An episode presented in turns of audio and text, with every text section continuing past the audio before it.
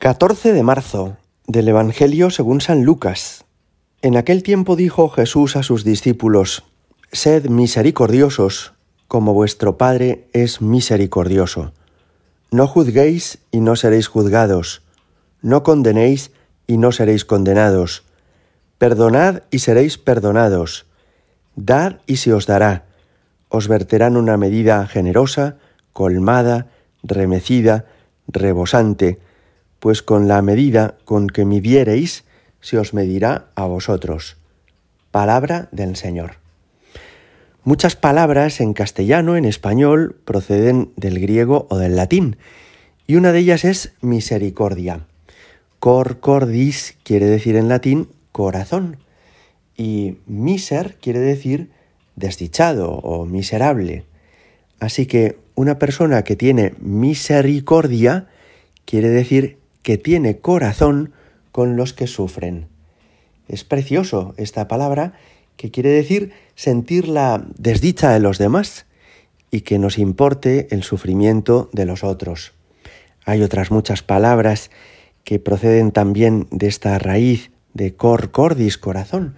Por ejemplo, acordarse, recordar, cordial o corazón mismo. Bien, pues hoy Jesús nos decía en este Evangelio, sed misericordiosos como vuestro Padre es misericordioso. Dios efectivamente es misericordioso porque tiene corazón con los que somos débiles, pobres y también pecadores.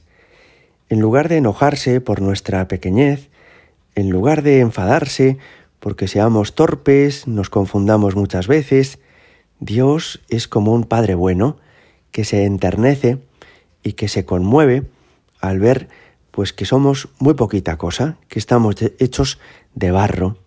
Y Él nos dice que seamos también nosotros misericordiosos. De modo que cuando veamos personas que son pobres, débiles, enfermos, o que son pecadores, o que se confunden con mucha frecuencia, en lugar de juzgarlos, de quejarnos de ellos, o de enfrentarnos a ellos, les miremos con esta ternura con la que Dios Padre ve a quienes somos pobres. Sed misericordiosos como vuestro Padre es misericordioso. Para llegar al cielo hace falta que haya en nosotros una semejanza con respecto a Dios. En el cielo solo vive Dios y los que son como Dios. ¿Y cómo es Dios? Dios es amor, dice el apóstol San Juan en su primera carta. Por tanto, para llegar al cielo, en nuestra vida debe resplandecer el amor, que seamos tan buenos, que seamos tan cariñosos, tan generosos, como vemos que lo es Dios con todos los hombres. Cuando dice, no juzguéis y no seréis juzgados, no condenéis y no seréis condenados, perdonad y seréis perdonados, dad y se os dará, se expresa con lo que llamamos la pasiva divina, es decir, que está haciendo referencia a lo que Dios hará con nosotros. Así que cuando dice, no seréis juzgados, no seréis condenados, seréis perdonados, se os dará, no se refiere a que lo hará la sociedad con nosotros, porque no siempre es así.